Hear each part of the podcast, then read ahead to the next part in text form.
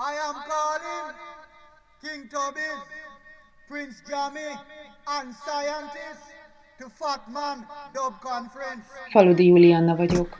Ez a podcast pedig arról szól, hogy a zene nem csak stílus, a zenehallgatás nem csak ízlés kérdése, a mozgalom nem csak egy tüntetés, a földrajzi elhelyezkedés pedig nem csak földrajz. A 20. században a rádiózás és a fotó elhozta a művészet megismételhetőségét, illetve a tömegekhez való eljuttatását, és teljesen más polcokra helyezi azt, amit művésznek gondolunk, művészetnek gondolunk, tömegkultúrának gondolunk, vagy akár önkifejezésnek gondolunk. A divat kötött rendszer, az antidivat még kötöttebb. A független zenei szcéna, illetve az intézményesült zeneipar között van átjárás.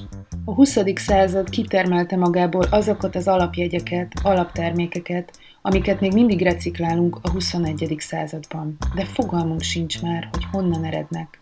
Ennek felkutatása a legizgalmasabb folyamat, ami egykoron innováció volt, a társadalmi rend megbolygatására alkalmas eszköz, kifejezésmód, az ma egy cheesy számban, egy line.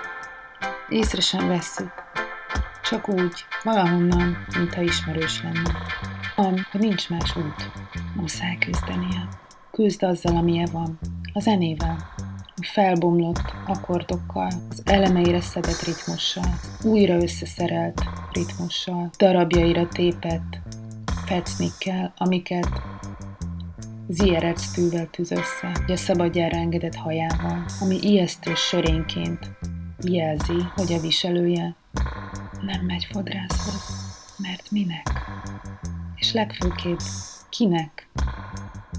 Ahol szól a dab, egészen a csontokig hatol a regi, és betér oda az is, aki dühös, és magával viszi, megint csak darabokra szedi, a dühét díszíti vele az ipar, a kulturális gyár, a gépezet, ami érzi a lüktetést, a gépezet, ami tudja, hogy mit akar megmutatni a tömegnek, a tömeget pedig a saját rendjébe szeretné szorítani.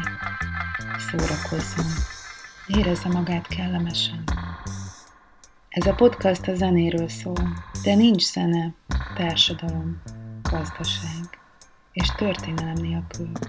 Zenehallgatóként te is hozod a történeted, hogy mit választasz, a történeteden múlik, nem az ízléseden. A zene kaland,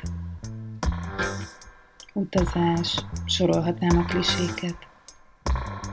A podcast epizódjaiban szándékosan mixelem a zenét a szöveggel. Nem szerettem volna kristálytisztán leválasztani a kettőt egymásról. Érzékeltetve ezzel, hogy a történet benne lüktet minden egyes sorban. A podcast epizódjaihoz playlist is tartozik. Ezt megtalálhatod a Spotify-on, vagy a blogomon. Merj nyugodtan belelazulni abba, ami esetleg kényelmetlen. Szokatlan, váratlan ritmus. Mi ez a dob? Mik ezek a szirénák? Hagyd! Ne akart felülírni, csak dőlj hátra. Hagyd, hogy éles legyen. Vagy éppen hosszú. Hagyd, hogy hosszú legyen. Ne idegelj azon, hogy túl kevés az idő. Faltól falig regényben mindenhol ott lüktet a zene, még akkor is, amikor sem a karakterek, sem a történet miatt nem éppen a zenéről írok. Ez a podcast értelmezhető háttérként is a regényben megjelenő zenei példákhoz. Ha kíváncsi vagy, dőlj hátra. Enjoy the ride.